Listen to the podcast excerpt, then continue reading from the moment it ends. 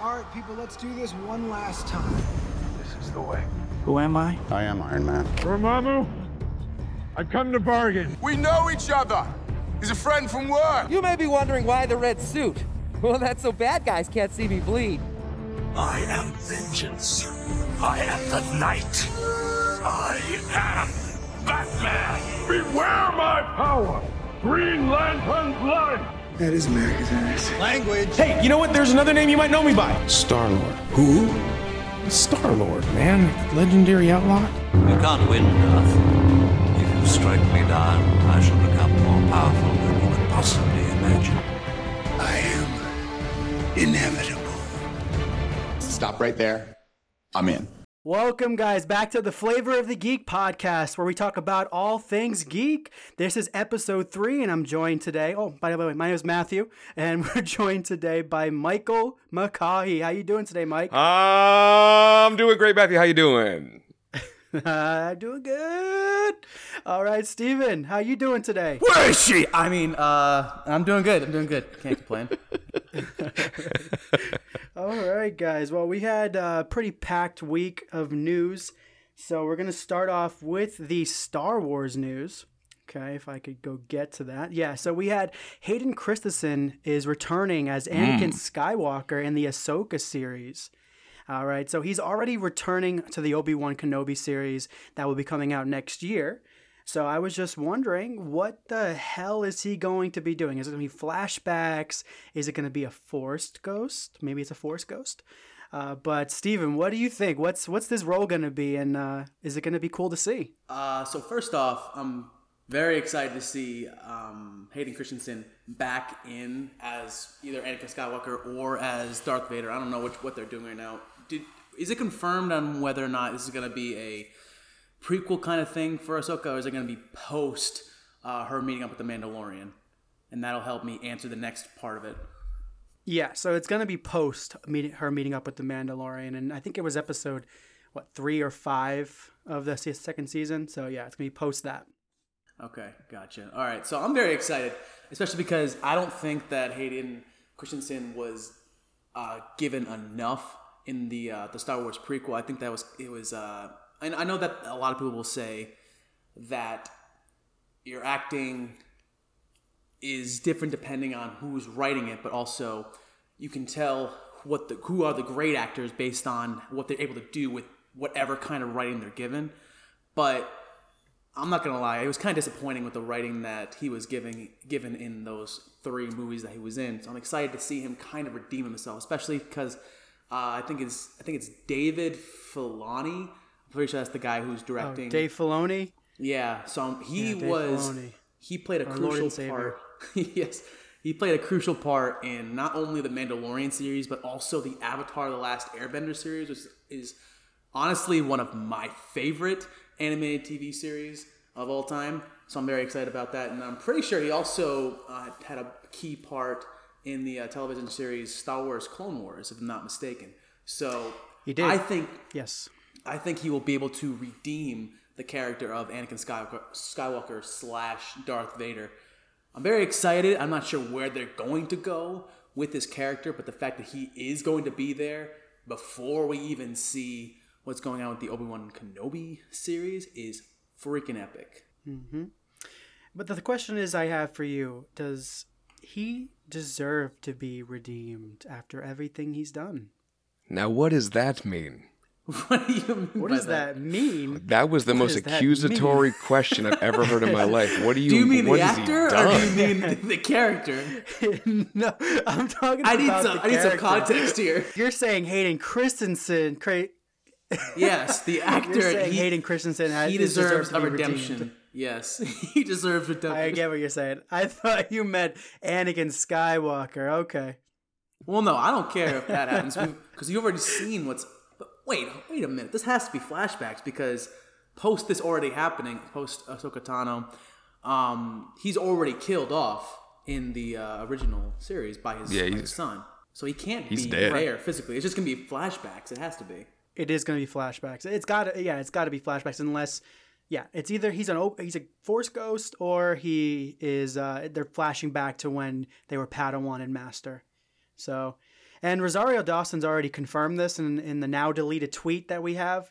Uh, but uh, the last thing we saw, the last thing we saw with Ahsoka and Anakin, who was Darth Vader at the time, where they were fighting in the Rebels series. Um, so I'm not sure if either of you've seen the Rebels series, but that was I a pretty no. intense battle. And like Ahsoka cuts off part of his mask and you can see Anakin peering through. Ooh. And it's almost like he, he changes in a moment. Like it, like he go, goes back to being the master of Ahsoka and being just because they were pretty close in age. It seemed like, so they, they were kind of like brother and sister, it seemed in the, in the series. And I just, I can't wait to, I w- really wish we could d- dive deeper into that, to that relationship. Because it was so heartbreaking after seeing the Clone Wars and then after seeing Rebels, uh, those two's relationship break apart like it did. Because, but, but yeah, we're gonna see him. We're gonna see him come back in the uh, Obi-Wan Kenobi series, which is probably a Force ghost. And same thing with uh, the Ahsoka series. And so, Mike, what do you think about this? Is it is it warranted? Do you think that we want to you want to see more of Anakin Skywalker? You know, seemingly being one of the uh, the two people on the podcast that don't have some sort of weird murder vendetta against Hayden Christensen, uh, I what I want to know is, and hopefully one of you can can kind of fill in the blanks here. So we have you have the original trilogy, then you have the prequels, then you have all of the animated series. Now we have uh, The Mandalorian. So Ahsoka is in The Mandalorian and it's post. During The Mandalorian, when we see Ahsoka, how where where is Anakin Skywalker at this point? Is he alive? He's, is, is he? He's dead.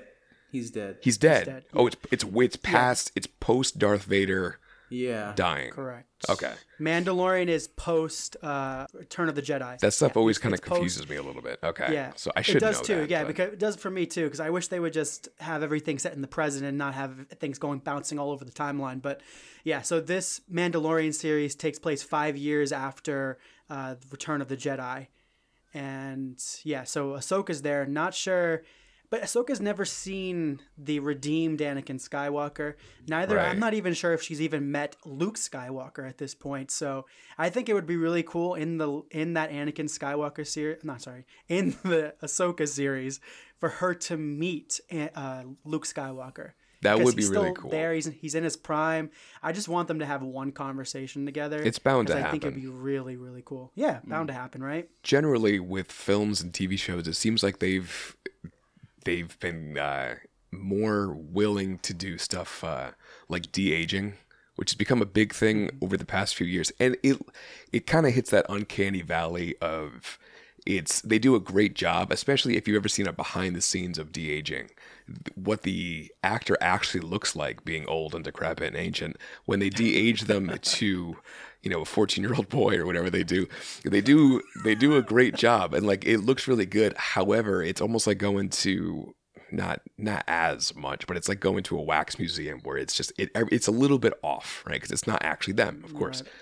Right. Um, so it's you, you can kind of like it's they're almost like a little dead dead behind the eyes, um, but. Uh, right. I thought that in The Mandalorian, the Luke Skywalker de-aging was good. Um, I thought he did a good. They did a good job with that. Uh, so I'm assuming, I'm hoping that there's some kind of conversation between Ahsoka and Luke Skywalker. Mark Hamill, he's still he's still in it. You know what I mean? He's still yeah. full steam ahead, which is nice to see. So I think uh, I think it'll be nice to see them. I I think that Anakin Skywalker. It's a cool character as a concept, right? If you if you completely remove how the actual prequel trilogy went and how it became like, you know, kind of a meme and sand and what have you, which, like Steven was saying earlier, you take the best actor in the world. If you're given the writing, I hate sand, there's only so much they can really pull out of that before they have nothing left, you know? So you, that's not really a reflection on the actor as it is the fever dream that the writers were having at the time, but I think that Hayden Christensen, in general, is a pretty good actor. And I think seeing that again would be cool. Now, maybe they're going to take his face and put him on little tiny Anakin again. You know what I mean? Maybe we're going pod racing, but it's old Hayden. Okay. They're doing like a reverse de-aging. Um, I want to see old ass forty year old Hayden Christensen on uh, little eight year old Anakin's body with Jar Jar running around yelling Annie, you know, that whole thing. Let's yes. where, where's that? You know. Sure, I just yeah, want Jar Jar yeah. to come back. Is what I'm trying to say. All right. Well, sticking to the Star Wars, I, I would love to see a series, a Disney Plus series with Luke Skywalker, but played by Sebastian Stan. Mm. Uh, so I would love to see him in his prime, because we never got to see any of that. We went right from Return of the Jedi to uh, Force Awakens, and that thirty years or so, whatever, how many years that was. And he's already old by that point. So we don't get to see a whole lot of Luke Skywalker. And I would love to see a series with just focusing on him training younger Jedi and maybe eventually going on to train his nephew, which would try to kill him one day. But mm. no, spoilers. Yeah, I, so. yeah, it's definitely spoilers. No, we were, we still, were on the, still in that Thor movie. Yeah. yeah. So... Actually, now that we've, we're talking about timelines like that, it, I have a question, and I might be completely wrong uh, or off base by saying this, but we're talking about the timeline and like when Anakin Skywalker is dead or when he's alive and all that stuff like that, but we're in the present with The Mandalorian, and you see Boba Fett. However, I'm now remembering a scene from Return of the Jedi when Boba Fett is on the ship in the middle of the desert, and he gets pulled in and eaten alive by that little worm thing. Yeah. So Sarlacc, how the hell does yeah. he survive Sarlacc that? Did they ever explain that? Because if that is... It's kind of explained. It's a continuity. Or, all right. Okay. So, so there's there's like a canon book series, apparently. I never read it myself, but when I was looking this up, I because I was curious as well. Since this takes place after he goes into the Sarlacc pit, how did he survive that? And apparently he somehow survived. The Sarlacc didn't fully eat him. He... was down there, and then eventually he like exploded out of it, like used the jetpack to explode out of it. I'm not sure fully, but he didn't die, obviously, because we saw him in The Mandalorian. That seems but, like convenient I don't know, writing. I, I, well, yeah, because that, but that happened years ago. They did, yeah. they didn't do that just for The Mandalorian. Oh, they, okay. I'm pro- I'm certain that they at the time didn't have any idea they'd be doing a Boba Fett series. Mm. Uh, they just wanted to sh- tell us what happened after he falls into the Sarlacc pit. But okay. yeah, so I think that's, uh, yeah. So that's that. That's the timeline on that. If you bring the books into it, it's crazy. Right. And that's why I usually, I haven't not read the, the books, because sometimes they, they declassify them as canon. So it's, like the it's not even worth it at this point. Extended universe or whatever. Yeah. Yeah, exactly. So timeline wise, we're talking about the prequels, right? Uh, yeah. The prequels are what happens first up until uh, Revenge of the Sith. And then we have the... the series that just came out, Bad Batch. The Bad Batch just came out. So that technically happens right after Revenge of the Sith movie. And then we jump into uh, A New Hope. And then actually, I think I think Rebels might be in between there. Yeah, I think Rebels is in between Revenge of the Sith and A New Hope. And then it goes into The New Hope and then all the way to Return of the Jedi.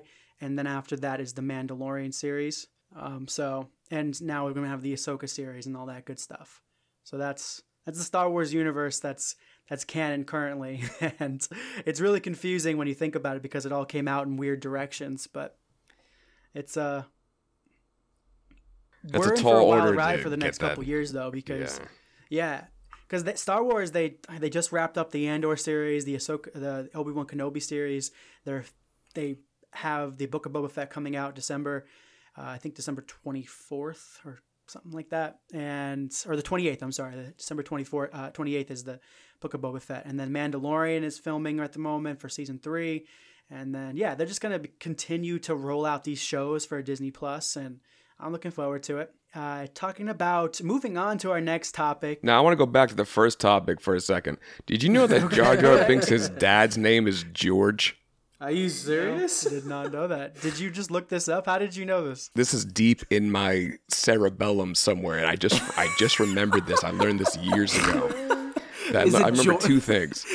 Jar Jar Binks. Jar Jar's his name. father is named George. His it's name George, is George. George, or is it Ja? This is George. It's George Binks. That's it? George Binks. It's like George, name, George, his... or George Ja. It's just George Binks. Okay.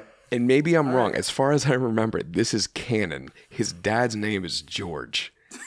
The, sorry, and I know we, we're trying to move on, but that needs to be brought back to light because you got a character named Jar Jar. You know what I mean?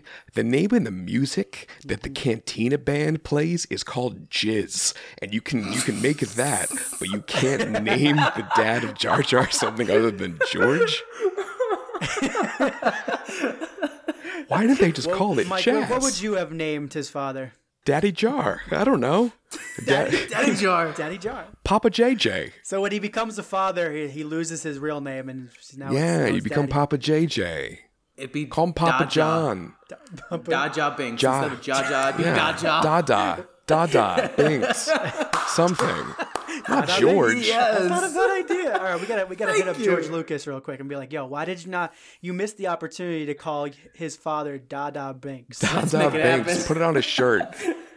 Yes. All right. Well, we're gonna, when we Where's start selling Disney merchandise on the Flavor of the Geek podcast, we own that shit.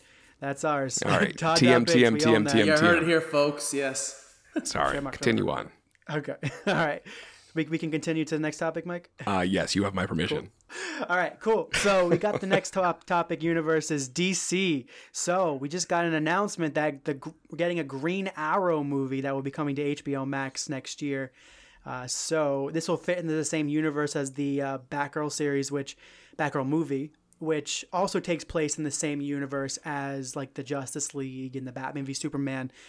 Uh, so yeah, what do you, Mike? What do you think about this Green Arrow news? Do you uh, do you care about it? Did you watch the Did you watch the T V show on C W? I did watch the the C W show, which leads into my question: are we getting Stevie? Is Stevie Amell coming back as Green Arrow? What's the situation? Man, that would be, gonna that would be really that. cool.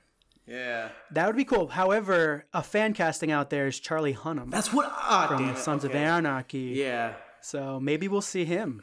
I mean, I, if, if we're talking about the Justice League universe, then I mean, if we're talking about the Justice League movie, right? We have Ezra Miller as Flash, so we already don't have Grant Gustin. So right. I don't know, copyright-wise, I don't know whether you can do the mix and match. Like you could have Stephen Amell's Green Arrow and not have Grant Gustin Flash. I'm assuming Probably. There'd be some kind of backlash. I mean, they already appeared in a series together with what was it, Infinite Crisis or whatever.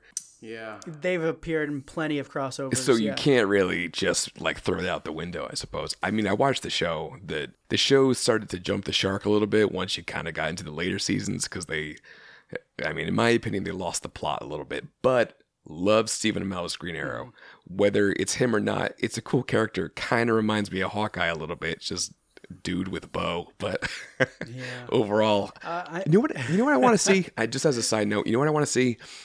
When you think about comic Green Arrow, right?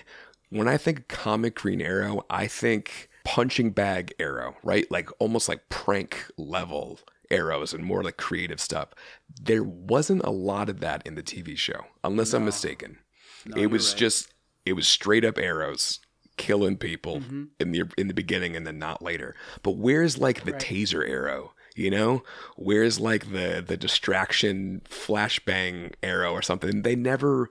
They have a whole comic series of interesting ideas they could have used, and they just didn't tap into it. They went for kind of the gritty, like I miss my family, who am I, that kind of that kind of thing.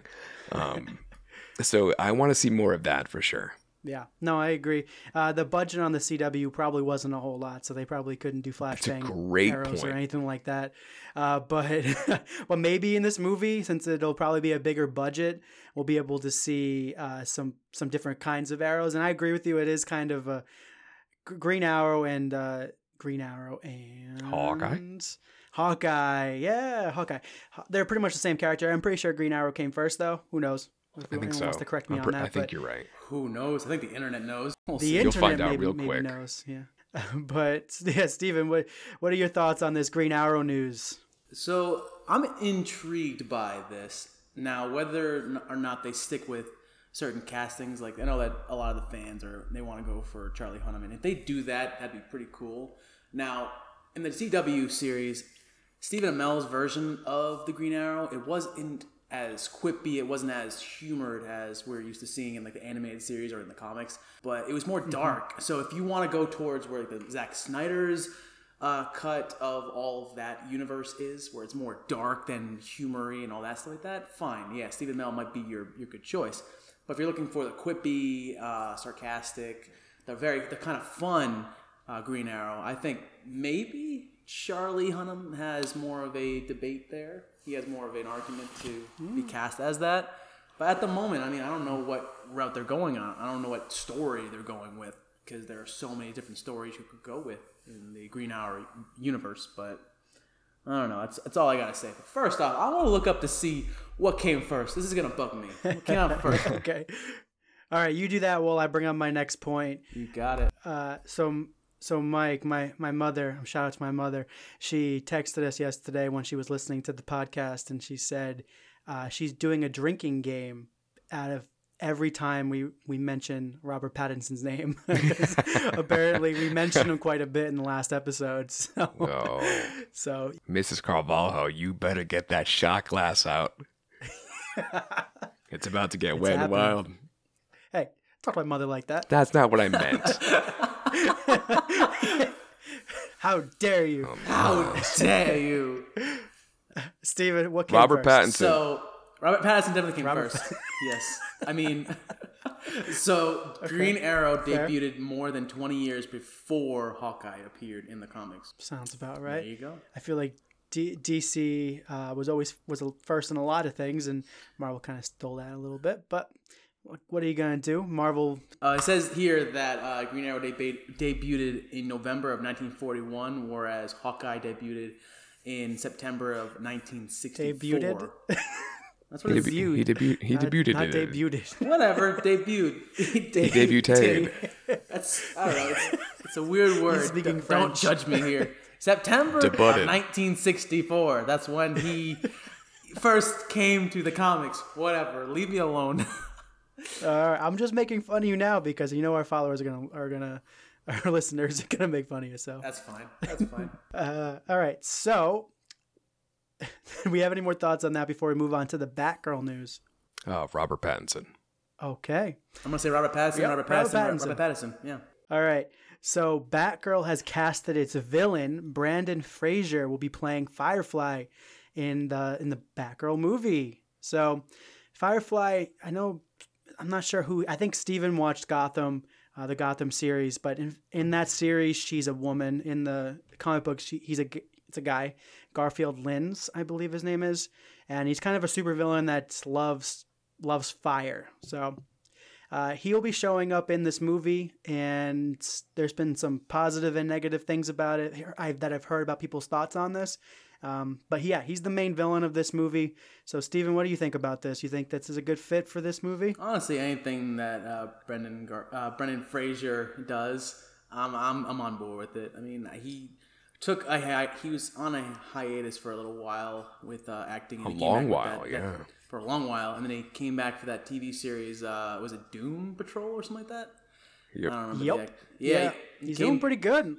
He's doing pretty well there, so I'm, I'm excited for him. I mean, he's had a, a rough life um, after he stepped away from acting for a while. Uh, so I'm excited to see him come back, and I hope, I really hope he crushes it. I've never seen him as a villain, though, so this will be intriguing. I yeah. agree, yeah. Uh, Mike, what are your thoughts on this casting? I find it really difficult to imagine Brendan Fraser as a supervillain because he's, he's George of the Jungle. You know, he's, Forever and you know, always. And he's not going to, it's obviously he's not like typecast as that, but like it, I imagine him in The Mummy. And even more importantly, in my opinion, the best character arc in Scrubs. Oh uh, my if you guys God, have watched Scrubs, yes. he was that. Oh, I oh loved him. He, it was the yeah, best. He was... And he's just a sweetheart. You know what I mean? And I'm glad that he's back and he, he seems like he deserves it. From what I remember, he's had a pretty rough go yeah. uh, off camera in life. So he definitely deserves it. Yeah, and he's been doing the the series that Steven just said. Uh, he's been doing... Doom Patrol? Doom Patrol, right. Yeah. yeah, which is a really cool series. It's a bunch of random characters just thrown together, and uh, he's he, he plays a robot, pretty much. He, like, his brain was transported into a robot. Oh, he's the robot after he was guy. in a car accident. Yeah, he's the robot guy. Uh, so sometimes we see him in, like, his actual body whenever... Uh, he's in weird scenarios where he needs to do that, or like flashbacks. But yeah, he's the he's the robot, and his, his brain is just in the robot. Uh, season three just came out, and I think season three just came out. Yeah, season three just came out, and yeah, it's a good series. I haven't watched the late, latest season, but but I'm looking forward to him. I'm looking forward to this movie in general. I just really want to see Barbara Gordon. So yeah, I'm really looking forward to this. Um, is there any more thoughts on Robert Pattinson before we move on? So, um, yeah. Steven, having seen, I've never seen Gotham. So having yeah. seen Gotham, so Firefly shows up in Gotham. That's already happened. Mm-hmm. Yeah, I've I've I've also watched. Is Brendan so. Fraser in Gotham? Is it him or is it? No, like no, a, no. It's a, like, it's a female version, isn't it? Oh, it's the female. It okay, that's what you were yeah. saying. But gotcha. In the, all right, scratch that. Yeah, in the show, there's a dad and a couple of brothers, and then there's the sister, which get, she gets picked on all the time, mm. and then I'm pretty sure she ends up killing her brothers. As uh, you do with the fire. Yeah, she goes kind of off, goes kind of crazy, and then she kills her brothers. Turns kind of like an anti-hero for a second there when she was uh, with Selena Kyle, because Selena Kyle was one of her friends, and then they kind of broke off, and she became more of a villain. I think she might have died. I think she might have died in the series. Spoilers, but yeah, but that wasn't until much later. Yeah, so that was it was a cool series though, because it takes place during the younger age of uh, of Bruce Wayne and Selena Kyle, and and then of course Firefly. But yeah, I've heard good things about it. I don't know why I thought that the T V series Gotham and this upcoming movie were connected somehow, but uh, that's mm-hmm. I'm I, I'm very intrigued for sure. I definitely just the thought of Brendan Fraser playing like a bad guy is is really. It's like I just can't even picture it. So I, I want to I want to see how he'll do. I mean, he's a great actor too, in my opinion. So I think he'll he'll uh, he'll do pretty well. But I just I can't even wrap my head around that. Mm. Yeah, me, me either. But I'm sure he'll I'm sure he'll do great with it. Looking looking forward to seeing Batgirl possibly next year. Uh, but moving on to some Marvel news. So the first topic on Marvel is uh, the Eternals. Actually, just premiered last week in L A. And uh, there's a lot of different, a lot of different reviews regarding this. Uh, most of them positive, but there are some people who did not like it, didn't think it was their cup of tea. So the biggest thing that I've heard about it, like every time I read a review, this is kind of what they're saying. Uh, it's not like a typical Marvel movie. It's visually different than anything we've ever seen, which that's the main two things I've heard about most of the reviews. Uh, but yeah, and I was listening to a podcast today and they said it didn't crack the top five, their top five, but it cracked their top ten in Marvel movies. Uh, but there's, what is there, twenty-five, twenty-six Marvel movies now? It's so, so many. And that's pretty, that's, that's still pretty good. I think being cracking the top ten. That's a great track record. Good. Yeah. Yeah. Yeah. So I wanted to read a, just one review from Liam Crowley, who uh, is on the Direct podcast, uh, just real quick to kind of get you, give you an idea of people's thoughts.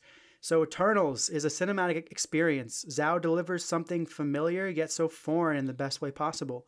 Greek mythology meets Interstellar meets the M C U. The ensemble is one of Marvel's strongest. Barry Cohen is a rock star. Slow at times, yes, but it pays off. Zao's storytelling is truly some something special. The way she weaves in and out of the past and present should be confusing, but never is. Flashbacks strengthen the present-day narrative immensely and add crazy depth to each individual character. I wouldn't say it redefines the M C U, but it certainly offers a completely new point of view on everything. Personally, I think it's a massive win. So that's what Liam Crowley had said. Again, he's uh, on the Direct podcast. And uh, I, I can't wait to see it. I'm, I'm seeing it next next Thursday, I believe. Um, I'm going to be in Disney World, but I'm still going to see it. Uh, and I'm looking forward to this movie. I honestly don't have high expectations for it after hearing the reviews, so I'm going to go in with low expectations and hopefully be blown away. But yeah, Mike, what are your what are your thoughts on the uh, on these early reviews? Do you, I don't know. Do you think it's going to be something you're you're interested in seeing after what seeing all the trailers we've seen? I definitely I definitely plan on seeing it. It seems it seems interesting. I did some reading up on the Eternals, like, via the comics, right? Like how they were actually portrayed in the comic after uh, after the movie was announced, and it's mm-hmm. very it's very interesting. Um, it's interesting how we've gone from from Marvel movies in general. We've gone from Steve Rogers, a dude that you know, got the serum and got trapped in ice. We, we've gone from New York City, and then we've zoomed out, right? And now it's like the world. It was the world. Then we got Thanos and everything, and we zoomed out even more. And now we have seven thousand year old uh, immortal, essentially like demigods that fight back, uh, whatever the name of the, the That's evil. That's a great point. It's we've really like we've really the deviants shot out into uh, into deep space, uh, literally in this case. So it's it's uh, I don't know how much further they can really go. Uh, I I'm interested to know how it's visually different than anything we've seen, right? Because Marvel movies are a C G I fest in a good way. There's a, mm-hmm. the story, not to say that the story is bad. It's not. It's great. And there's been a lot of like high level cast that can really. Uh, carry a lot of drama and and keep people interested, but what does that mean visually? It's different. Is like just from a cinematic perspective, or it, do they do something different with the the actual like C G I itself? It, the first thing I thought of was uh it's completely irrelevant to the Eternals discussion, but it reminds me of the Mysterio scenes in Spider-Man. Those were a lot, a lot different than the normal C G I. They were like spooky in a good way, um, which it's the season, so that makes sense. But uh, it's I'm interested to know what exactly that means. I'm not going to hang on to the words too tightly. I think that maybe it's a little bit of a a buzzword. You know what I mean? Like and nothing you've ever seen before. Yeah. But but I'm definitely yeah. interested. Get get your butt in the theater. Yeah, I think that Chloe Zhao's. Um... storytelling as well as filming, like filmography, is very specific because she uses a lot of colors.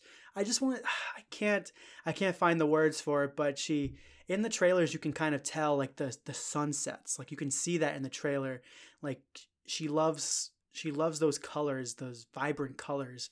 Uh, but yeah, I think that's possibly what it means, but who, who really knows at the end of the day? I think we'll, when we see it, uh, next week, maybe, maybe we'll be, we'll figure that out. But, uh, Steven, are you excited for this movie after hearing the reviews?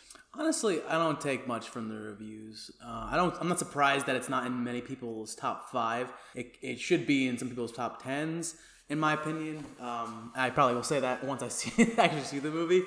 Um, but just given just given the context from this, like you're, you're going outside of the normal Earth or or Asgard or the Guardians of the Galaxy, all that stuff. You're seeing what these people see on a bigger level. They're like they they cannot interfere with any of the altercations we've seen in the last twenty-four, twenty-five M C U films, which is crazy.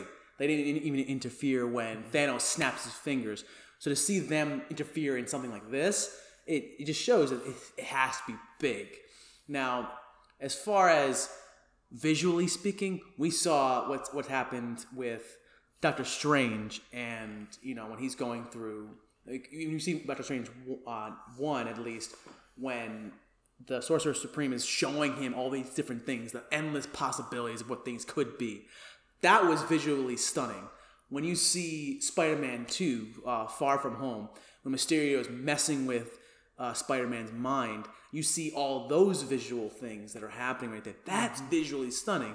So I don't know how much further they can really go. I mean, you've seen so many things. Like even, I don't know, for me, even the Endgame, the Avengers Endgame end fight scene when everybody comes together and they're all running at each other at the same time, like that's visually stunning for me. I don't know how I'll feel once I see the fight scenes or even like the regular visuals that are going on through this movie. I do think plot-wise, it will be very important to what comes next in the M C U. The plot will be very crucial to what's going on. I don't think myself it'll be a top five movie, so I do agree with that part, and I don't blame other people for thinking that. But I would not doubt it to be a, at least a top ten. Right. Yeah, and I just want to circle back to something Mike had, was talking about how like we went from uh, we went from an Iron Man movie where he's just a rich guy who builds a suit and saves a couple of lives to now this celestial beings who have been on this planet forever, eternal beings, whatever. Uh, it, it's they're just widening the scope of the M C U, which I think they've done it at a they're doing it at a perfect speed Uh, like, I know that D C, they rushed it a bit because they they didn't give everyone their solo movies like they did, like the Avengers did. Uh, but I I agree. Like, I think this is a perfect time to do it, and it's just it's gonna blow my mind. I think when we see the Celestials and and the Eternals and the whole history of the M C U just shown shown out in front of us like that over the seven thousand years that since they've been here, but. I'm looking forward to the movie. Uh, that's coming out again. November fifth is technically the release date, but uh, the nighttime, the twelve midnight release is on the twenty-fourth. So we'll see that next week. Uh, do we want to jump into another topic before before that? Are we good to go? Yeah, I think so. It's I All think right. there's, there's a lot to be seen with that, and I'm looking forward to yep. seeing it so soon too. So it'll be yeah. interesting. And I don't take the uh, the I don't take the reviews into account too much. Like I sometimes I don't like to read them because I like to have, make up my own mind, mind about it and not have any kind of preconceived notions about it before going in. But yeah, I, I think, I think it'll be a great movie, but moving on to topic number five. So according to a new piece of promotional art, Miz Marvel will have a new power called Crystal Smash. So in the comic books, she ha- she has the ability to stretch and to embiggen. Uh, whenever she says the word embiggen, she loves saying embiggen, and then she grows or whatever to fight her enemies. Uh, but yeah, specifically, I wrote here she can punch villains with the big fat fists, bat- big fat ass fists. Yeah, because. Uh, but in the photo that we got, the promotional photo, she has like a crystallized fist, right? And but it's a it's a larger fist, but it's more crystallized, right? Uh, but that's not what happens in the comics. She just her fist can just grow and she can punch villains. But there's a, a theory that because they might be scrapping her Inhuman history, because who we don't actually I don't actually don't know how they're going to bring about her powers. She could be a mutant, she could be an Inhuman, or she just could be tested on and somehow get powers. But she is an Inhuman in the comic books, and she is consumed by the Terrigen Mist, uh, which brings about her, her powers as to be able to grow and stretch. Kind of similar to Mister Fantastic, so she can do that kind of stuff. But it's possible that uh, her powers may have been more aesthetic relation to the Terrigen crystals themselves. So because of the way she was created, her powers were created, maybe that has something to do with why she has Crystal Smash instead of the embiggening powers that she has in the comic books. But Mike, I I know I, I read, I, I put the photo in the uh, Discord app that we you can see. So just so you can see what it looks like. It kind of looks like ice. It's, yeah, it's a very it's, weird. It's interesting. Weird picture. Yeah, I don't I don't really care one way or the other. I, I read most I read a lot of her earlier comics. Uh, I, I love her, I love her storyline. Uh, but it, she doesn't she never has this kind of power. So have you have you read anything about her? Are you uh, what do you think about this but kind of am changing her power set for this T V series? I've had some exposure to her, and uh, honestly, the the biggest exposure I had to her was somewhat recently with the um, the Marvel's Avengers video game. She's the main character in that, um, right, so you learn right. a lot about her, and if that goes that goes through the Terrigen Mist um, origin, if you will, uh, where Terrigen crystals get uh, dropped into a lake, I believe, and it infects the water supply. So people who have that Um, Inhuman gene, there's all of a sudden there's thousands of people who all have superpowers now. The right. the picture you sent's interesting because it. I mean, maybe I'm, I think I'm reading too much into it, but she's also on like a little crystal platform. It reminded me of um, if you remember like the X-Men, right? Like Iceman can um, mm-hmm. form essentially like a slide of ice that he can then travel on. He can just keep putting it in front of him. And uh, I don't know if it's something where they just made it look more like the crystal to either relate it to the Terrigen crystals, or maybe it's just more, it might just be more visually appealing uh, when it comes to the actual C G I of it than having giant hand, like human hands. It might just yeah, maybe it, maybe it's it easier, easier yeah it might be easier yeah. It might be maybe they did a test run and people preferred that, and you know, whatever, what have you. um so it, it might be that a cool character, and it's the character of a girl who really looks up to superheroes and gets to become one, which is a really cool kind of concept. She's, you know, the whole thing is she's a fangirl. Um, right. This, she writes, she writes superhero fan fiction in her spare time, you know, like it's that kind of stuff. It's, it's interesting. It's definitely a good T V show premise. Yeah. Um, the, the powers themselves, the crystal thing, whatever. Uh, I'm interested to see if they actually play it in the storyline somehow. Like if they explain why it's crystal shaped, um, or if they just kind of let it go. But overall, I think it's interesting. Yeah, no, I agree. Uh, I'm I'm really curious on if they're going to be keeping the Inhuman story or if they're going to be changing it. Steven, what do you think? Do you think they're going to be keeping that, or do you think they're going to, for the M C U purposes, change her backstory and uh, change all Inhumans' backstories? Um, I would really, I would hope that they would keep the backstories. I mean, it would make no sense not to make it canon. But um, given the uh, the Crystal Smash, that kind of it, the uh, that new power call that you were talking about, the Crystal Smash, I'm picturing her being able to go one on one with the Hulk and be able to take him down with how with the kind of power that she's going to be given. Um, I haven't followed Miz Marvel as far as I've followed many other comic book heroes, but I'm very excited for this. I will mm-hmm. definitely be watching this. You know what I was just thinking? Uh, so there's two post-credit scenes at the end of Eternals, right?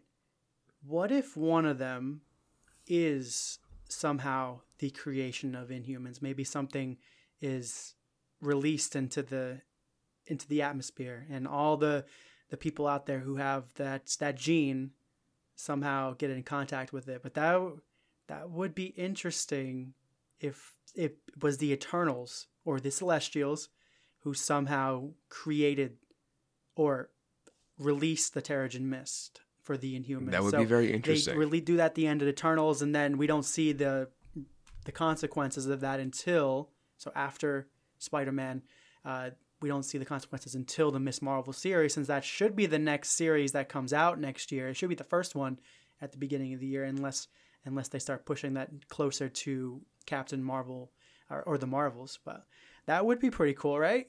I can definitely see it, because that's kind of what Marvel likes to do, is they like to, especially in post-credit scenes, have like a, they set off an event, right, that has these repercussions, but you have yeah. to wait to see.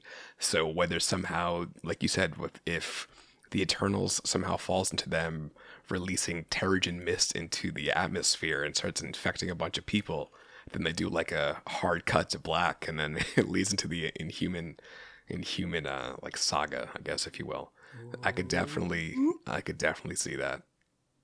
That would be so. And if they do that, cool. You could say you called it. I called it. I predicted it. Did not, didn't get any spoilers or anything. I just predicted that shit. All right. Well, moving on. So Benedict Cumberbatch was just in an interview, uh, I think it was yesterday, uh, with the Today Show.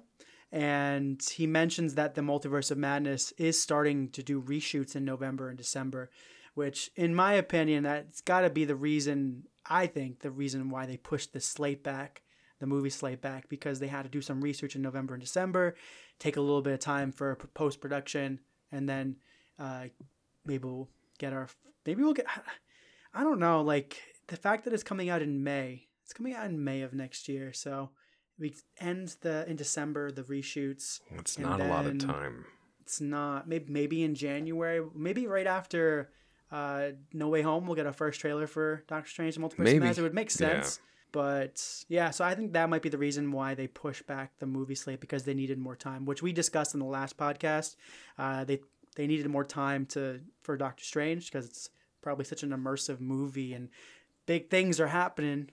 So yeah, so, so yeah, Steven, what do you think about this? Do you uh, are you surprised that there's going to be reshoots in November, December, or is it just like a, it's typical, typical for a Marvel movie? It doesn't really matter too much. No, it feels it feels like um, it's a typical thing, to be completely honest, because they've, they've done it before, um, especially with these these high-end movies like Doctor Strange and the Multiverse of Madness. There are going to be times where they're going through editing and they realize, whoa, this does this shot doesn't work that well, or oh, we should probably edit this out and add a certain scene with this thing, or take this out and put something else in. Like, it doesn't surprise me. It doesn't. And I'm kind of excited that they're doing reshoots, because you know, even though it's going to take a little longer for it to get to theaters for us, this might be, there might be a scene from the reshoots that ends up being like an iconic scene that we would have not, we probably wouldn't have gotten without it, you know? Yeah, maybe they're adding Robert Pattinson to the movie. You know, Robert Pattinson would be a great addition to this movie, man. Robert Pattinson is just the all-time GOAT. All time. Mike, what do you think on this news that they're doing some reshoots? I know it's pretty normal for a movie to be doing reshoots, but you think this is possibly the reason why they had to push the movie back a little bit? I think that, like I said last episode, if if they need to take time and they need to re if they whether they have an idea, you know, like they thought of something or just something didn't seem right uh, when they originally shot it, just take the time you need. Just make it right. You know, we can wait longer. Um, so if if they need to do that and really fine craft this thing, especially because this movie, I mean, Doctor Strange in general, but this movie sets up so much of the future film franchise for Marvel. It's the it's the pivotal point for so many different projects that are going on. They... I'm not surprised that they have this as a number one priority to kind of craft together and turn into mm-hmm. hopefully uh, like a masterpiece. It's very important. It probably takes a long time to do the visuals too for for that kind of thing. Um, so, oh heck yeah, you know what I mean? Visuals will blow your balls off. So that if they need to take some time and make that right, just do it. Don't, you know? There's there's a saying, it's something like, you know, a a delayed product is eventually good, but a rushed project is bad forever, you know? So it's right. Just take the time you need, get it done, and I hope that we just get a little little sneak peek, whether it's in Spider-Man, whether it's at the end of Eternals, probably not, whatever it is. I just want like a little glimpse, because so much rides on this one movie to to set the foundation uh, correctly. Right. I mean, yeah, it's uh, it's it's pretty normal news. I, I don't even know why we brought this one up, because it's uh, it's pretty typical for a movie to do some reshoots, and it's not really that big of a news. But whatever. Moving on to the next topic, we're going to talk about the Spider-Man No Way Home trailer. So we there's been some debates recently, and Steven recently had some uh, watched a video, I believe. So if you'd like to share some comments on this uh Spider-Man No Way Home trailer news? Yeah, so I ended up watching a video. Um, it was from the Marvelous Wave on YouTube. They're talking about potentially Tobey Maguire being revealed in the next Spider-Man No Way Home trailer, the second one they were going to do. However, they're currently um, working on editing. From what I've I've seen in the trailers, from what I've seen in the, the video, they were just working on some editing things. They were planning on having it released during the Eternals movie. However, it's, as of right now, a little bit unlikely it will be out. The second trailer will be out by that point. So we might not get to see that second trailer until, I don't even know. Till when? When are we going to see it, Steven? Steven, what do you know that you're not telling us? It would not surprise me. I would I would laugh so hard if the second trailer is re- is revealed before the Spider-Man No Way Home movie. So you just see a small second uh, trailer of the movie, and then you see the what movie. Does Marvelous Chicken Wing or whatever on YouTube know that you that you know that we don't know? What do they know? So what are you hiding from us, Steve? No, no, the Marvelous. Did you see Tobey Maguire? Was he there? No, no. no. Where's Toby? It was stated. It was stated that he was on set for reshoots, uh, so potentially he could be in the Ooh. next trailer. That's what the Marvelous Wave was talking about. I mean, I would love to see. So him. He's saying that the, the delay is because they're doing they did reshoots and that uh, they're trying to get that trailer together before. Yeah. Well, well, they were trying to do it for Eternals, but might not come out then. Yeah, I just. The thing is with about about this, and I've just been thinking a lot about this, and I know that we've discussed it a little bit, but this movie is fifty-two days away. So fifty-one if you count the midnight release.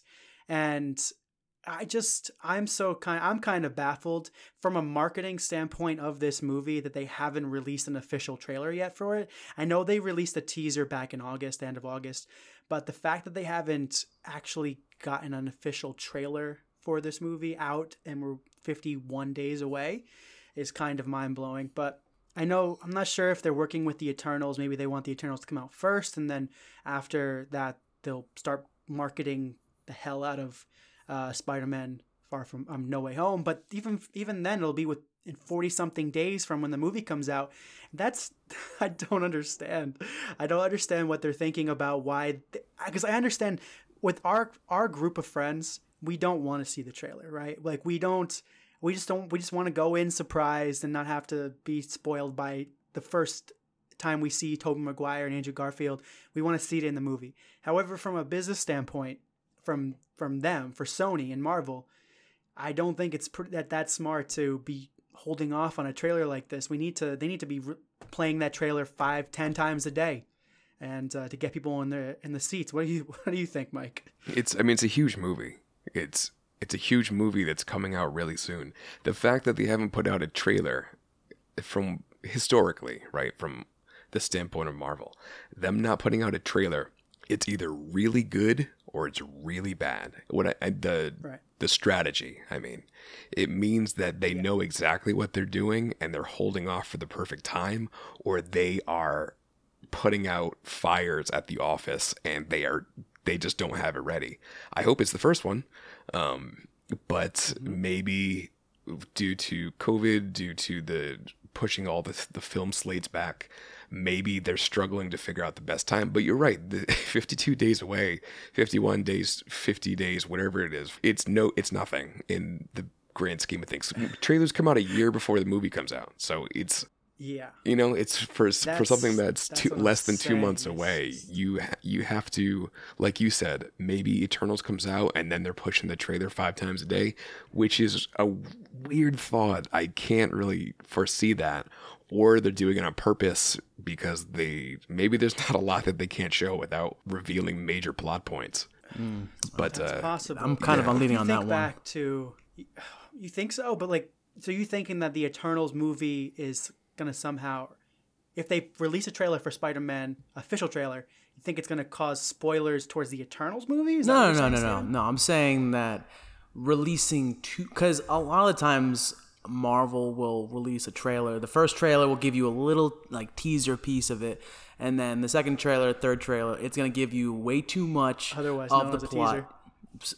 Well, it's gonna give you way too much of the plot, and they'll they'll throw you some right. things that.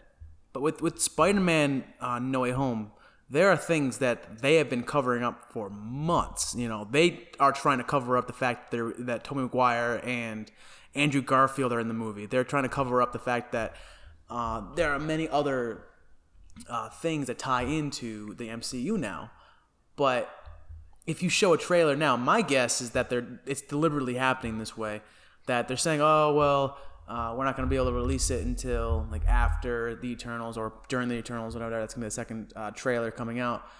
But I don't think this is unintentional. I think it's I pre- I I would like to say that's intentional. I think they're intentionally doing it because they want to hide plot points that if we see a trailer of, it's going to give so many things away. And I think they want to ho- they want to, to latch on to the shock value they would get if you see the Spider-Man revealed in theaters, not in a trailer, but in the theaters. Like just imagine how bonkers the theaters are going to go when they finally see the Spider-Man all unite, or they see certain villains of the Spider-Verse come together to fight Tobey, Tobey Maguire or Andrew Garfield or even um, uh, Tom Holland or even all three of them.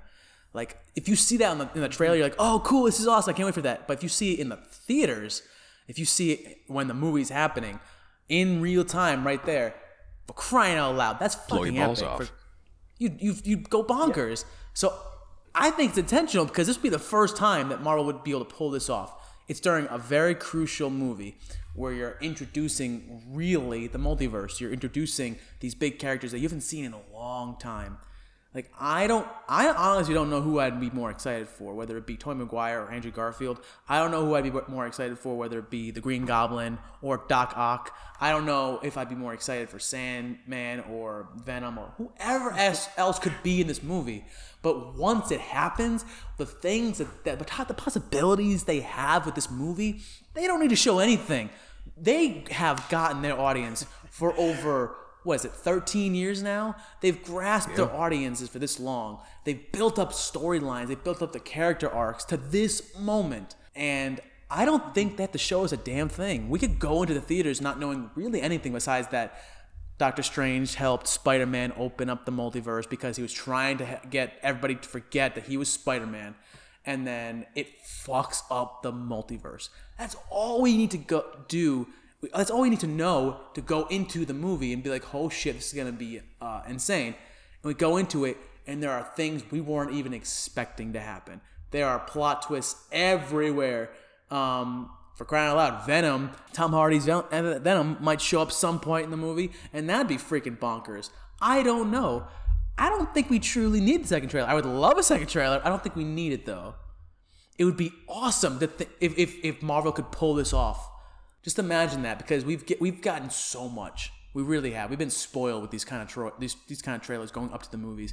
And sometimes, because of the trailers, once that scene, that epic scene happens, it loses all momentum. It loses the feeling because you've already seen it somewhere else, where it's not the actual movie. It's just the trailer of it. It's a teaser of it.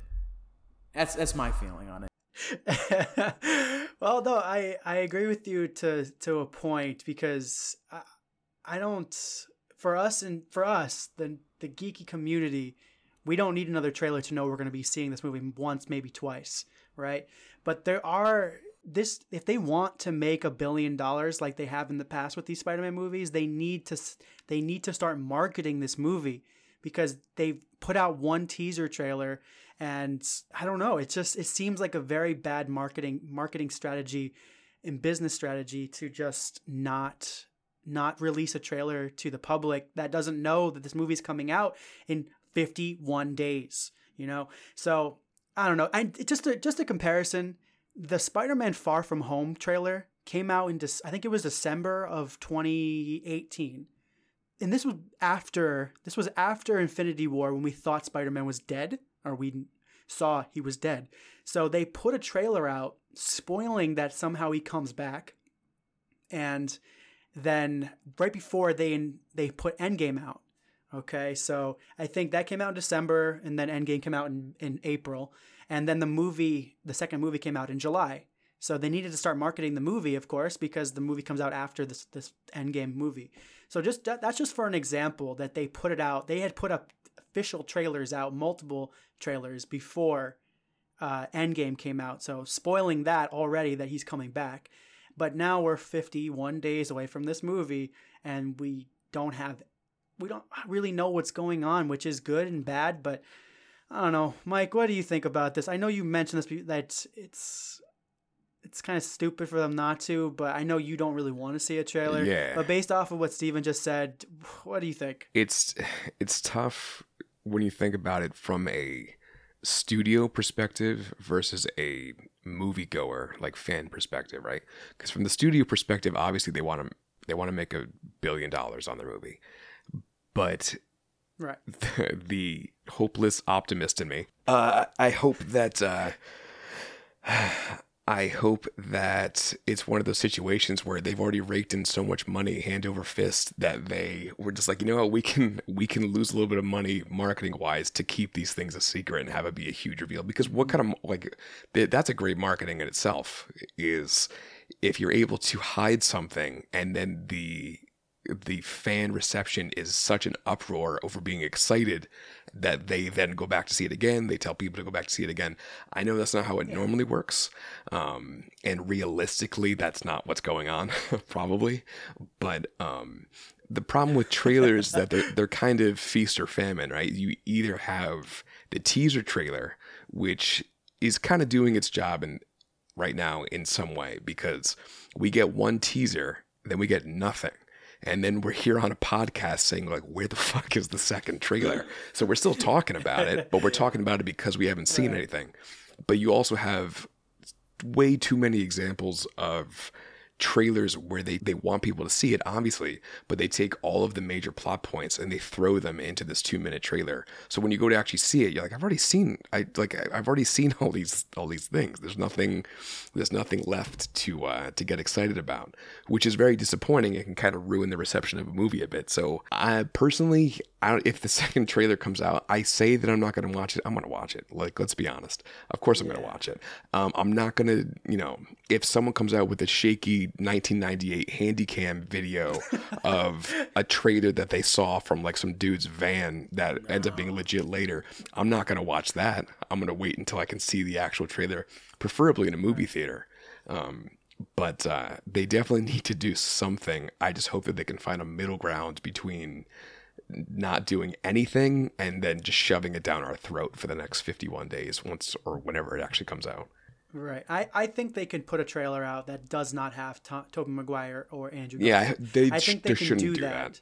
Don't do I, that. I agree. I think it should be a surprise, and I'd be fine with seeing other trailers without them in it, just like to drive the story along, just show us more of those scenes that they showed us in the teaser. I think if if they don't release a trailer and it somehow works in their favor, good on them, I guess. Like, that's crazy. That'll change freaking marketing forever, I think, if they just if they don't release an official trailer, or if they release it closer, like within forty, thirty days. I think that'll probably change the way movies do marketing, or studios do marketing. Because especially if it works. Well, so, at least the M C U. It's a huge yeah, gamble. Works. At least the M C U, because they've they built their that, way they up have that so writing much. For it, yeah. I mean, other um, other companies can't really do that as much, but we've grown our way for thirteen years with the M C U and Disney in general. So, like, they could get away with it. I'm not sure about other people, but or other companies, but I think the M C U could do. They definitely have more of a safety net because they have this established mm-hmm. franchise. They know people are going to go see Spider-Man. They want to. I'm sure that they want to rake in the people who haven't seen a Marvel movie before, but like their kid likes Spider-Man, or they just know who's. You know, my grandma knew who Spider-Man was, um, obviously, but. It's, you know, they want to rake those people in, but they have these, their talents in us, these people that have been watching these movies for the last fifteen years. And it's this continued storyline of like, what, ha- everything's, it's always a cliffhanger. Like, what happens next, you know? And they're able mm-hmm. to open all these doors and keep all these storylines open to keep making movie after movie after movie. And so far, so good. They've done a great job. Um, hopefully they don't shoot yeah. themselves in the foot. But I I hope above all else that I do not see a trailer where they spoil either an Andrew Garfield or Tobey Maguire reveal. Just I know that there's a, a big wig up there, uh, up in high executive uh, Marvel Studios who's wiping his head with like a... a handkerchief, like, man, we should really put the Tobey Maguire thing out. Don't do that. Don't do it. Please, like, yes. just, just, I need to be Keep surprised. surprise. I know. I yes. struggle with that because I, part of me knows I'm going to watch the trailer, and part of me hopes that I, that I just don't see something that I wanted to be surprised by.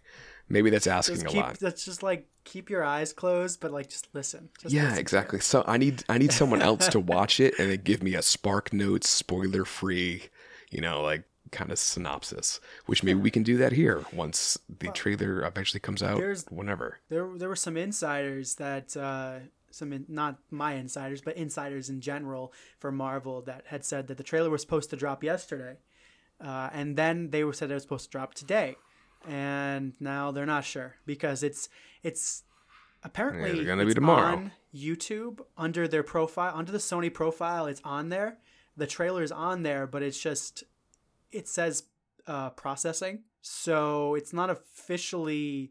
So, like, I, I just think all they have to do is press the confirm button. The publish you know? button, and yeah. The publish, yeah, the publish button, and it, everyone can see the freaking trailer. But I I don't know. Maybe, maybe it's tomorrow. Maybe we're recording this at uh, eight p.m. on a Tuesday night, and it drops Wednesday morning. Who knows? We'll see. Next podcast, we'll talk about if we get a trailer or not for this. But we could talk all day about this trailer. But let's move on to the next little piece of news that we had gotten. Uh, we have a World War Hulk movie that's in development and apparently starting production in late twenty twenty-two. Uh, so, Steven, you know a little bit more about this World War Hulk like storyline than I do. Mm. I'm not sure if Mike knows anything about it, but if you could just bit. give us a quick rundown of what it what it exactly is. Yeah. That'd yes. be great. So it kind of takes place during like the Thor Ragnarok Planet Hulk uh, kind of Uh, series. So, uh, so the plan- the World War Hulk series begins with the Illuminati consisting of Reed Richards, Tony Stark, Stephen Strange, and uh, Black Bolt. They all they all banish Hulk because they consider him to be a threat to the world. And they decide to knock him out and uh, blast him into space. Now, their plan was to send him to a planet with nothing but peaceful plant life, uh, but Hulk ends up waking up before he reaches his destination. And he, in, in anger, he punches everything that's on the, the ship, uh, and it, it takes the ship off course, which then sets him on course for Sakaar, a planet full of gladiators. Uh, the beings on the planet all match Hulk's strength, so he realizes that he has to change his tactics. So he decides to merge with Bruce Banner. So he has the strength of Hulk with the intelligence of Bruce Banner while he's on this planet. Now, while he's on this planet, he rises through the gladiatorial ranks. He leads a, re- a revolution that ends up saving the planet. It leads everything to peace on that planet. And he ends up falling in love and settling down with the woman on that planet. Now, the Hulk is happy. What could possibly go wrong? Well, I'm glad you asked. I will tell you. So the ship that he was brought on to Sakaar ends up exploding, killing millions of people, including his wife and his unborn child. Now, enraged uh, that his former friends who had banished him to his planet to begin with uh, would end up blowing up that ship, um, the, the Hulk swears his vengeance on the Illuminati. So he ends up taking a crew of people called the Warbound from the planet Sakaar that he's on, uh, which do, do consist of Meeg and Korg from the Thor Ragnarok movie. Nice. Um, he sets forth on for Earth for vengeance. He wants to attack all of the Illuminati members who set him on this course in the first place. So he wants to attack.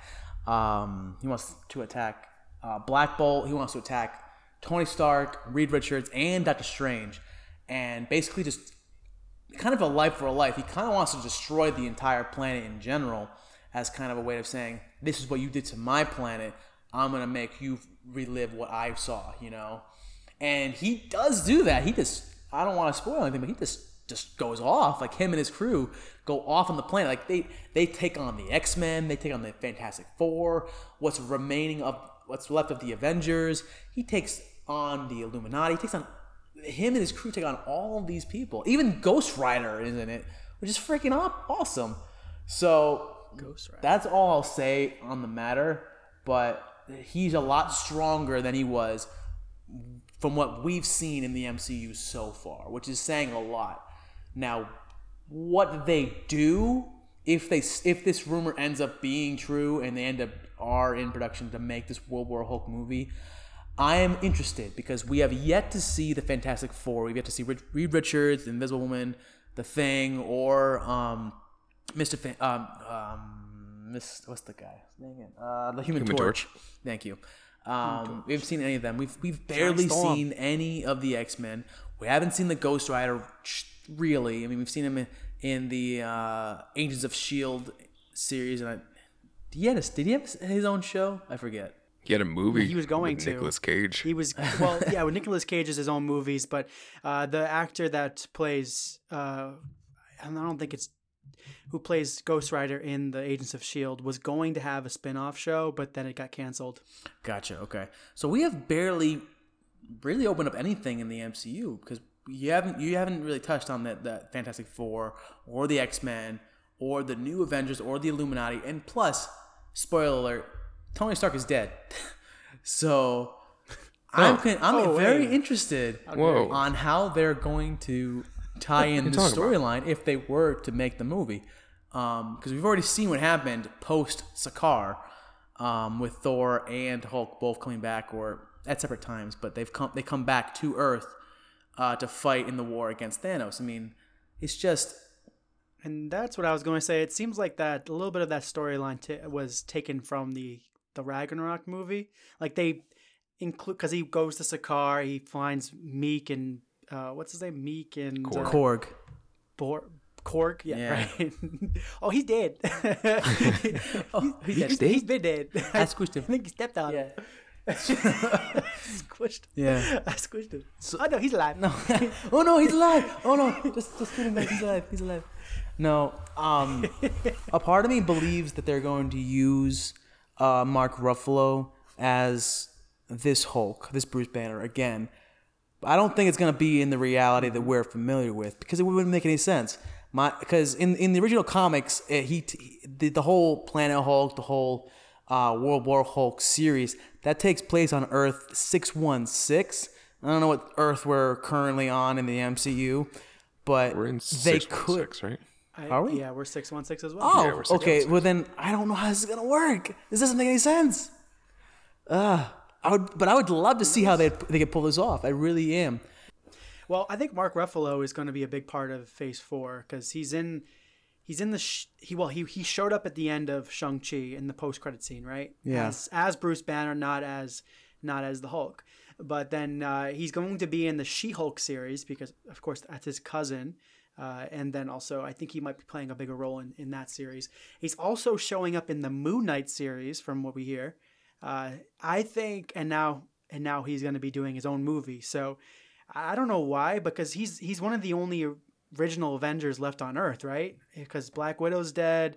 We got uh, Tony Stark is dead. Thor is Thor is out in space. Uh, Hawkeye is retired. So yeah, so. Breaks it down to him being, I think he, yeah, I think he's going to be a big part of the Phase Four into Phase Five time, like storyline. So I guess we'll, I guess we'll see with that. Uh, Mike, what are your thoughts on this World War Hulk movie? Someone get this man a Snickers. Am I right? he's, hey. he's angry. Uh, yeah. So anyways, um, it's it's an interesting uh, it's an interesting storyline. I know that they added a Easter egg, or yeah, I guess an Easter egg for that storyline in Thor Ragnarok when Thor goes into the arena when Hulk uh, kind of punches his way his way out of the wall and he's wearing all that gladiatorial gear. That's a reference to the armor that he wore during his time on Sakaar, which I thought was cool. Um, mm. So. I, you know, I remember reading, and I'm, as far as I'm aware, this is, you know, this is true, that the thing about Hulk, right, is that his strength is unlimited. The strength is amplified by how angry he is, which kind of plays into his whole, his whole character. Um, when Steven was talking about World War Hulk, I was confusing that, or maybe I wasn't confusing that with um, World Breaker Hulk, in which he just he like punched a planet in half, and at some point in some comic book. So that actually takes place on World War. It Hulk. Does, yeah. In the end of okay, it, okay, yeah. yeah, yeah. He punches a planet. Well, whoops. Um, so uh, that's uh, that happens. So I really hope they stay with Mark Ruffalo because we've already he's already number two in the Marvel. Uh, The Marvel M C U as playing Hulk. We already had Edward Norton, and then now him. So Norton, he's yeah, right. he's yeah. gonna be. You know, you mean, you brought up a really good point. I forgot until right now that at the end of Shang-Chi, he's not Professor Hulk anymore. He's not like the the cross between right. Hulk and Bruce Banner. He is just Bruce Banner, which is a good point, and I didn't realize that at the time when I watched it. So it's kind of cool that he's he's kind of back to being his normal. Human self. Yeah, but he still has the cast on, so it's oh like it yeah, can't be that. So it can't be that much further after Endgame. Right. But he's not the Hulk anymore. Maybe they couldn't pay for the C G I. Maybe they they went broke. Probably. So they didn't want to pay for the C G I. Probably. Um, if they're not going to keep Mark Ruffalo, I hope that they cast Robert Pattinson. But besides him, I hope that they keep uh, Mark Ruffalo in because I think he does a great job. And yeah, I agree. You know, if you can't get R P, then stick with what you got, is what I always say. Right. And this actually, uh, I can relate to this storyline uh, because much like the Illuminati, how I solve most of my problems is I take them and I fire them into space and I forget about them and hope that they never come back. Right. So I think a lot of people well, are going to be able to relate way. to this. Yeah. It's a coming-of-age movie only- I'm really looking forward to. Wait, speaking of that, going back to the Illuminati, though, real quick. So how are they going to, going to do this storyline if they only have half the characters they need for the Illuminati? Because Illuminati. So I know that isn't Black Panther also part of the Illuminati? Um, I don't think so. He's not a main part of it, at least. Uh, okay. All right. All right. I thought he was, but okay. So Iron Man, he's out. We know where he is. Uh, six feet under, and then we have Doctor Strange, Black Bolt, which maybe, Black, yep, yeah, I mean, maybe we'll meet Black Bolt in the Miss Marvel series, uh, since she's an Inhuman, and they they meet at the beginning of her time being an Inhuman. Uh, But okay, so Doctor Strange we know is, is there. Who else? Who else is the black? Reed Richards. Oh, isn't it? And Professor X, right? Yeah, yeah. Which he does confront okay. Professor X as well. I won't say anything more. Never mind. Okay, I won't that much, okay. But yeah, yeah. You know, I want to. okay. I want to throw a question to you guys. Uh, speaking of Black Bolt, so for those of you at home that aren't aware, Black Bolt is an Inhuman whose powers are based off of his speech. Um, mm-hmm. I, I, I'm, as far as I'm aware, he can like level a mountain by whispering, right? So yes. He doesn't ever talk. Yeah. That's his, that's his whole thing. So with that being said, if we see, I know that they had an Inhumans T V show. I never saw it. I don't know how they really portrayed Black Bolt in there.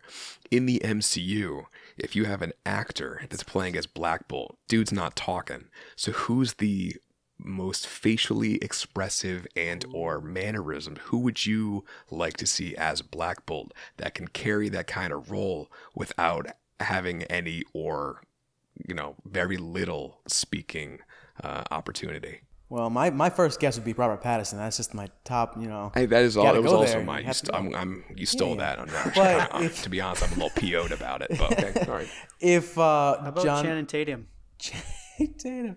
That'd be a good. That'd be a good one. If my my guess is like if they don't cast John Krasinski as Reed Richards, which everyone at this point I feel like wants it to happen, including myself. Uh, if they don't do that, maybe they put him as Black Bolt, or maybe they put him as Sentry, because Sentry is also a part of the uh, World War Hulk uh, series and a big key part at mm. the end, man. So. They haven't. They haven't even introduced Sentry, and they really have to do that soon. Because if they're going to be in late, thanks production. For spoiling that he survives till the end. Yeah. Okay. Spoilers. That's. I was just kidding. Continue. I'm sorry. But yeah, I mean, John Krasinski, I think, could play a really good Black Bolt because you've already seen his his his expressions in. Um, I don't want to say The Last of Us. That's not correct. The uh, Quiet Place. Quiet Place. Quiet Place. You've seen what he could do in Quiet Place, and I. Really loved what he did there. Uh, it's f- maybe not that. Uh, maybe you could do uh, one more actor. Let's see. I mean, you're not wrong with that. That's actually a good point. I didn't think about that because you don't. They don't talk a lot in the movie, so uh, so like he, they did a very good job with that. So maybe, maybe Steve Carell. Steve Carell. That's a bad idea. Yep, Steve Carell's Steve gonna Carell. be uh, oh, Black no. Bolt. Yep. You heard it here first. Steve Carell playing Black Bolt. Mm-hmm. What do you think, Matt? I said Channing, Channing Tatum. Oh, you said Channing Tatum. Oh, you were That's serious right. about that. Oh, Channing, yeah, yeah. Sure. Channing Tatum. Channing Tatum. Yeah. I'm looking forward to know, see how... uh, Jack Black Bolt make his debut in the yes. M C U. Jack Black. You know, honestly, you know, I was thinking about the answer to my own question because I'm selfish like that. If he hadn't been cast already, I honestly would have put a contending uh, vote for Will Poulter. Mister Eyebrows himself, because he's uh he's pretty expressive, but now he's uh he's a big golden beefcake. So Adam Warlock, already, yeah, yeah, he's already taken up. I saw a video of him recently, and I was like, dude, you changed so much. I love it. Yeah, I can see it now. Yeah, it's gonna, it's gonna. That movie again is rumored to start production in late twenty twenty-two. We'll see. It's it's not confirmed yet, but we'll we'll see what happens. See if that one's an actual thing or. If maybe they'll slip that storyline into a Disney Plus series or something else like that. But we'll see soon. They'll probably announce it at the beginning, maybe late twenty twenty-one or early twenty twenty-two. So uh, before we get into our last bit of news, I just uh, wanted to mention, so uh, so we got a new casting announcement for the Ant-Man and the Wasp movie today. We're not going to talk about it too much because... Yeah, because uh, we don't ha- we don't really know too much about it just yet. So Bill Murray was casted just, just today. Well, not just today. He's probably been casted for months, but he just announced today that he's casted in the Ant-Man and the Wasp Quantumania movie. Unknown what the mystery what what I don't know, it's a mystery of what he is, what he's playing. So uh, we can discuss it more. Let's just get our quick thoughts on it. Steven, what are your thoughts on uh, Bill Murray being in Ant-Man and the Wasp Quant- Wasp? Quantumania. Bill freaking Murray. Oh my God. Oh yeah. It was oh, only yeah, a matter oh, yeah. of time before they reeled him into the M C U. Matt. Maybe he's playing Black Bolt. You know what? I Maybe. I changed my guess. He has to be Black Bolt now. It's it's irreversible. Yeah. He's playing Robert Pattinson. He's he's playing Robert Pattinson. He's playing as Robert Black Pattinson. Bolt. Yeah, that's right. Yep. That's it. That's it. He's a dude disguised as a dude disguised as another dude. Yeah. I'm excited to see Tropic Thunder, best movie of all time. Shout out Tropic Thunder. Shout out. Yep. I'm excited. I'm excited for uh, his debut in the M C U. I just don't know what he, he would do in the M C U. So I really, I don't know. Bill Murray is also very good uh, at playing Bill Murray in movies like Zombieland. he just he's just Bill Murray. I mean, the man's earned it. Um, but uh, it can't be Black Bolt, right? Because Bill Murray being in a role in a movie where he doesn't talk, he's a comedian. It's for him to not be able to talk. That's like torture. You know, the man, oh, yeah. the man's like a comedic actor, and he he does quips. And I want to see him as Spider-Man. Okay. I want to see him at okay. seventy-one, nine, seventy-nine, seventy-one year old Spider-Man with his. Yeah. Arthritis and his creaky bones. When it rains, he can't he can't fight crime as well.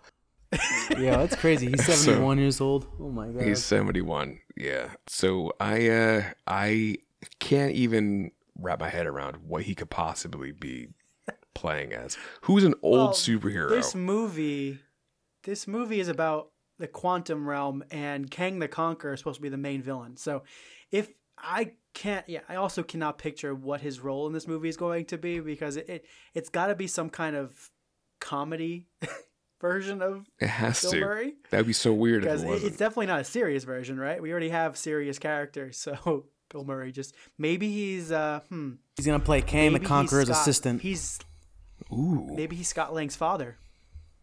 Oh, maybe. You know what? Yeah, maybe that's a good one. Yeah, you think so? Did I, did I just call that right? You probably just called Scott that one. There Kang. You go. uh, all right. We'll talk more about that probably the next time we uh, we on episode four, because we don't really know much more about that at the moment. But last bit of news is last week, Sony added two untitled Marvel movies to their twenty twenty-three film slate. We are already getting the Kraven the Hunter movie, which is supposed to come out in January of twenty twenty-three, and is being played by Aaron Taylor Johnson. So what are your thoughts, Mike, on this? What do you think the movies could be? That's a great question. That's why I asked. Well, all right. You know what? Shut up. Uh. Um, so the uh, I, I was really kind of thrown off at first, because I, I kind of forgot that we were getting a Kraven the Hunter movie, and it was being played by Aaron Taylor Johnson, because we already had Aaron Taylor Johnson when he played Quicksilver. So how does that work? Yeah. How does that work? Why are you double dipping? You know how many actors there are out there? You know how many Starbucks baristas are out there in L A just waiting for their moment to be put as a small bit character in a Marvel movie? And they, you know, but uh, the first thing that came to mind was um, whether they would possibly do an actual Punisher movie, like they have the T V show, mm. whether they would do a actual movie for Punisher that would somehow lead into, who fucking knows, some other Marvel property, because that's how they do things. Um, they have such a plethora of opportunity. All right, I'm just going to pull something out of my ass. I think it's going to be the superhero known as Doctor Phil. Doctor Phil. All right. No, All right. Let's move on. Okay. So, okay, Steven, what do you uh, what do I you think is the, the two movies that are coming out in twenty twenty-three? Honestly, I think one of them will be a uh, Venom three. Um, whether or not that's that's connected right into the M C U or not, I don't know. And then I'm just gonna go with the a uh, a safe bet and say Spider-Man four, but but it's not gonna be Spider-Man four as in Tom Holland's version. We're finally going to get Spider-Man four, Sam Raimi's version with Peter Maguire with uh, Peter Maguire with uh, Tobey Maguire. Maguire. You know, damn. M L B legend Mark Maguire at the helm. Yeah, damn. I'm just throwing it out there. Okay, okay. So, all right. So Steven thinks we're going to be yeah. getting a Spider-Man four with Peter Maguire. And you got it. Yeah. And, and Thomas okay. Garfield. Thomas Garfield. Okay. Uh, I like where your head's at. I mean, it, my thoughts are, because we get a Spider-Man movie every two years. However, I do think we're going to have kind of a, a hiatus from a Tom Holland Spider-Man for maybe a few more years. So I think maybe in twenty twenty-three, they'll film, they'll start filming those Spider-Man four. Uh, it could be, they could be doing a Spider-Man four for Tobey Maguire or Spider-Man three for, uh, for Andrew Garfield. Who knows? Made in Spider-Man three. But my thoughts are, possibly a Venom three. I think they're they've been rolling with the Venom, so Venom one, Venom two. Now they're possibly doing a Venom three in twenty twenty-three. Uh, and I also think I really want to open up the world of Spider-Man and Spider characters. So I think Spider-Woman would be a cool character. Uh, I know that. Yeah, I, I, I would really I really want to open it up. Like even if it's even Sp- Spider-Gwen movie or Spider-Woman movie, I would, I just would love to open up the, the world of Spider-Man. So, but we we could yeah, do a after... Spider-Gwen movie, maybe Emma Stone. Yeah, that could work. Man, I just want to see Miles Morales. Oh, that'd be a cool maybe it's movie. Miles Morales. Oh, you know what I think it's going to be? I'll tell you what I think it's going to be. Spider-Pig? Because I forgot what? that in, in that Spider-Pig. I mean, that's going to be the second movie, but the first movie okay. is going to be uh, in. Spider-Man Doctor Far From Home, sequel to the Doctor Phil movie, is going to be about uh, Donald Glover played uh, Prowler. I think oh, they're going to do a Prowler you movie because they be introduced based on him. Prowler? They already introduced okay. him in the universe, and yeah. he was credited as Prowler, as Aaron, whatever his name is. Um, so I think they're going to bring that back. That's a cool character too. You know, they yeah. could they could keep they could keep the Spider-Man train rolling with that, and I would mm. like to see uh, I'd like to see that. He was great in the um, in the Miles Morales game too. So oh, I freaking loved yeah. it. Yeah, yeah, wasn't he great? So, so I think good. that's that's my bet now. After Doctor Phil, it's gonna be Prowler. Yeah. Okay. You know, you know what I'm now just remembering is I think it was who was it? Was it Jessica Biel? Olivia Wilde. Olivia Wilde. So. There was a rumor months ago, back in the end of twenty twenty, where Olivia Wilde was uh, scheduled to do a Spider-Woman movie, and we have not heard anything no since. No way! But really? She kind of posted on Olivia Twitter. Wilde. Yeah, she kind of spoke. She posted on Twitter with a spider emoji, but then she got quickly deleted it because I'm guessing they were like, "Take that down." But I just, for some reason, remembered that that that was a thing. And I just looked it up, and yeah, so Deadline had reported in twenty twenty, August twenty twenty, that Olivia Wilde was directing a secret Marvel movie, but when she posted the spider on her Instagram, uh, it's a female-centric movie, so it's either Spider-Gwen or Spider-Woman. So I think that's, that's possibly what we're going to see. Like, I think at least one of those movies is Spider-Woman or Spider-Gwen. Uh Or but or maybe the Punisher. Maybe we'll see the Punisher. I would that's love to see Punisher. Olivia Wilde as the Punisher. No, that's something to see. Olivia Wilde as the Punisher. She's direct. She's directing the movie. She's not going to be in it though. I don't think anyway. Honestly, I think it makes more sense to do the Spider-Gwen first and then do a Spider-Woman. But okay, yeah, I'm okay with opening up the universe in any way. So. Uh, I know that Sony's been doing a lot of villain movies, like they did Morbius, Venom, Venom two. Now they're doing Kraven the Hunter, so they're doing all these, uh, all these villain movies to tie in and to build the characters. But I don't know, maybe they'll start doing more hero movies. I do think that Tom Holland has a little bit of time off before he starts filming Spider-Man four, and oh, we'll see. Let's see, were there uh, any more thoughts on this news from Sony that they're adding two more movies to the slate for twenty twenty-three? Just put out the trailer for Spider-Man. Oh my god, I know. I'm gonna, I'm gonna go along on that and say, don't put out the Spider-Man trailer. Oh, just create that's chaos. Pretty, that's pretty uh-huh. controversial. Everyone loses their minds. Going against the grain here. Yeah. Now they don't know what to do. Their minds. They, they, all the Sony execs listen to this podcast. Listen to yeah, Flavor their, of the Geek podcast. They got their fingers over each button. They got a green and a red button. They're sweating. They don't know which one to hit. Yep. It's yep. like, one yep. said we should, one said we shouldn't. What should we do? Let's just not do anything. Okay. let's announce two more untitled movies for no reason. Yes, that's exactly what they're going to do. Yeah, I don't know about that. I think that'll do it today. Uh, we have episode four, which will probably come out maybe after, I think after the Eternals movie, we'll have episode four drop. Uh, but in, yeah, between now and then, thank you guys so much for joining us. Uh, remember, this is the Flavor of the Geek podcast. We talk about all things geek, and my name is Matthew. My name is Mike. My name is Steven. And we, we love, love you three thousand.